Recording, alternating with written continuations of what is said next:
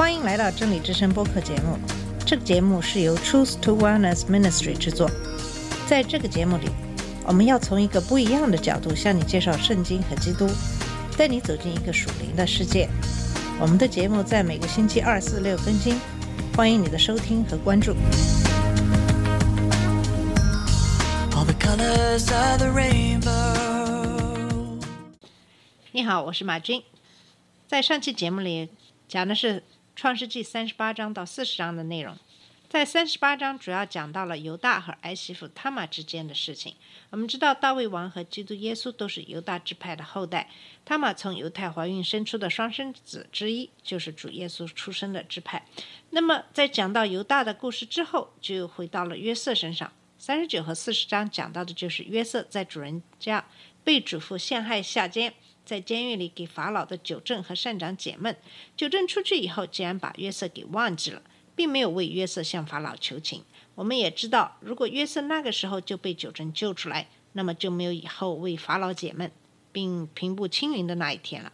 那么我们在今天的节目里，就来看看接下来发生在约瑟身上的事情。创世纪四十一章是比较长的一章，在这一章里讲到约瑟为法老解闷，并平步青云的事。在一到十三节讲到，法老梦见七只肥壮和七只又丑陋又干瘦的母牛，又梦见七个又肥大及佳美的穗子和七个细弱的穗子。埃及所有的术士和博士都不能为法老解闷。术士和博士的能力是来自魔鬼的，并不能解法老之闷。这时候，九正才想起约瑟，他能替人解闷，而神已向狱中的约瑟启示其中的奥秘。在这个时候，九正出狱的时候已经是过了两年，这说明在九正出狱之后，约瑟又坐了两年的牢。在十四到三十二节里，约瑟被招到法老面前替他解闷，说埃及遍地必来七个大丰年，随后又要来七个荒年。蹂躏整个埃及。法老三番四次做相同的梦，表明这是神命定的事，而且必速速成就。我们知道约瑟在以前做两个关乎自己将来的梦，这是在三十七章的事。因为这个，约瑟的兄弟们就非常不喜欢他。当约瑟给法老解闷的时候，约瑟在王宫回答法老的话，跟他在狱中回答法老仆人的话是一样的。这不在乎我，神必将平安的话回答法老。这说明约瑟坦诚地将荣耀归给神，并不将这个解闷的能力归于自己的荣耀。想想我们自己，我们有时候会觉得自己很能干、很聪明等等，但是我们需要记住的一点就是，我们所有的一切都是神给的。我们也要用自己的智慧来荣耀神，而不是荣耀自己。可是，这个对于我们很多人来说，并不是一件容易的事。从这些行为，我们也应该看出一个人是不是属神的。顺便加一句的就是，我们的前总统川普总是喜欢把一切的荣耀归于自己，喜欢吹嘘自己有多聪明、多能干等等。这并不是真正基督徒所应该具有的谦卑的本质。约瑟经历过许多试炼，但他从未改变对他列祖神的忠诚。他在法老的面前一再的宣告说：“这不在乎我，神已将所要做的事。”难怪在众多不同的试炼中，耶和华都一直与他同在。约瑟这份谦卑，叫神能信任他，叫他无惧承担责任，不怕事情会使他腐败。在三十三到四十六节，约瑟替法老解闷之后，向他提出一个计划，使埃及人在接下来的十四年中可以存活。约瑟安慰法老，建议在丰年的日子多储粮食，以缓解荒年之困。防止饥荒的唯一方法就是击鼓防饥。他的计划正是所谓“长满粮仓之策”。法老很高兴，任命约瑟当宰相，掌管全盘计划，担保没有他的命令，不许人擅自办事，并赐名给约瑟，叫萨法纳嫩巴内亚。法老又把一名外邦女子雅西娜许配约瑟为妻，将埃及一位重要官员的女儿给约瑟为妻。更表示他受到极高的尊重。法老怎么会让一个希伯来是求替他解闷后，还未知道其解说是否准确，就派他管理国家呢？答案在箴言二十一章一节说道：“王的心在耶和华手中。”优秀的人必冒出头来。信神的犹太人在外邦政府中身居要职的为数不少。约瑟是第一人，他出任职位的时候。年三十岁。他十七岁被卖到埃及为奴，推算起来，约瑟被卖至这时已有十三年。他在埃及做了十一年奴隶，两年囚犯。在四十七到五十七节中讲到，头七年地的出产甚丰，不可胜数。期间，约瑟生了两个儿子，马拿西和伊法莲。约瑟不念旧恶，生活就变得丰盛。七个丰年过后，七个荒年紧接着就来了。饥荒遍满天下和埃及当地，各地的人都到约瑟那里去跳梁。这里约瑟预表基督，神借基督把他一切的祝福施予地上困乏的人。神把约瑟带到埃及，他的百姓就免受饥荒之苦。此外，神还有别的用意，就是要把他的百姓远离迦南，免得当地道德败坏之风污染他们。第三十八章。诉说以色列民在迦南的遭遇，神拯救他们，领他们到埃及，实际上是要他们与异教徒隔绝。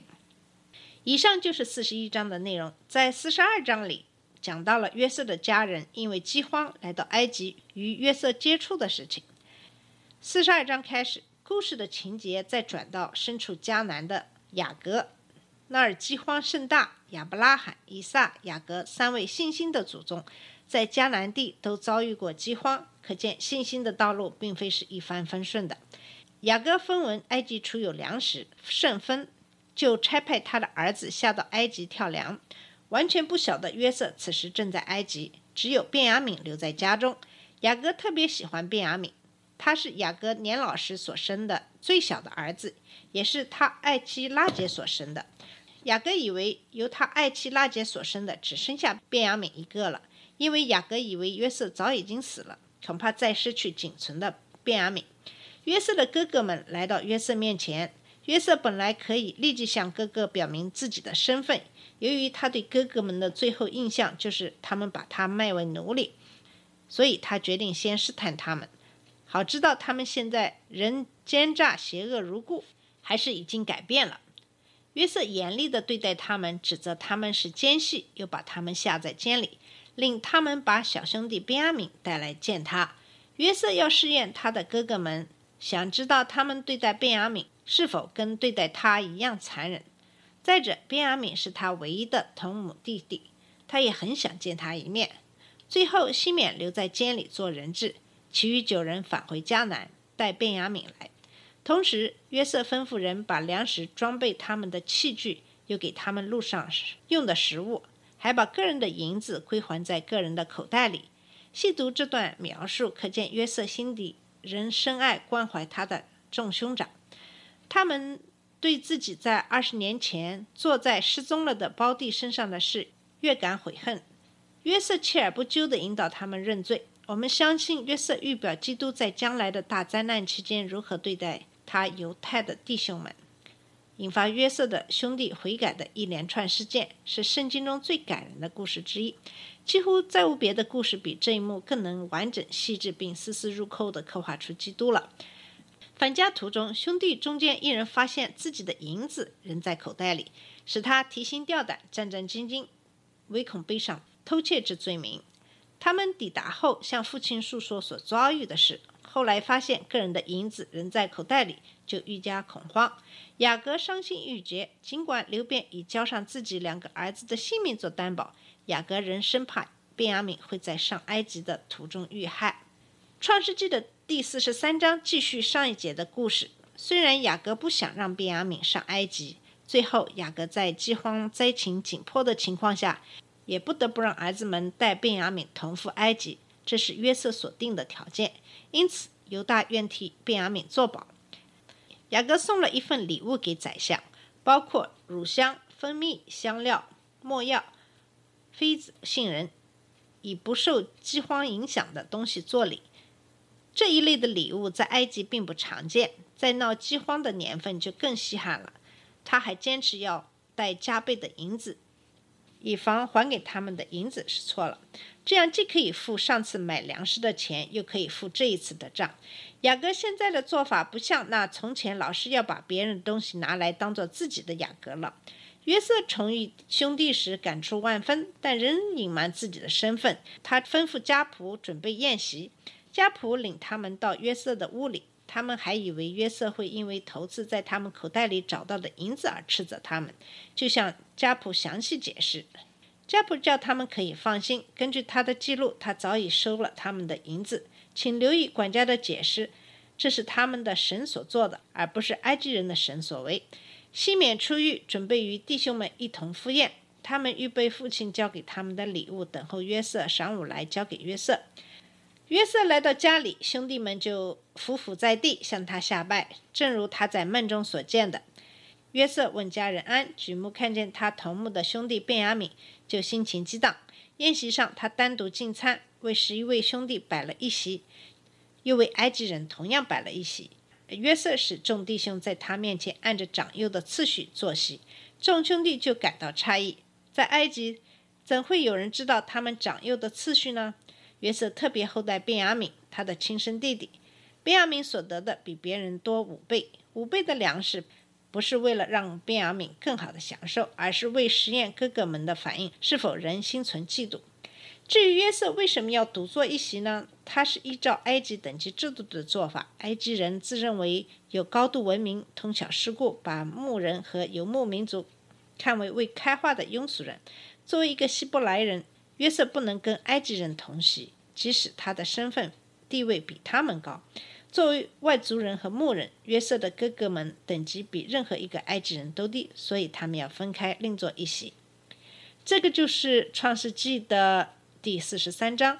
啊，那么今天的节目我们就先到这里，在下一期节目里，我们会继续跟你讲解创世纪的四十四章到四十七章的内容。谢谢你的收听，下次节目再见。这里是真理之声播客节目。真理之声是 Truth to Wellness Ministry 旗下的一个节目，由 Truth to Wellness Ministry 制作和播出。如果你有什么想跟我们分享，请给我们发电子邮件，我们的邮箱地址是 truth to wellness at gmail dot com。你也可以直接去我们的网站 www truth to wellness dot com 浏览更多的信息。下次节目再见。All the colors of the rain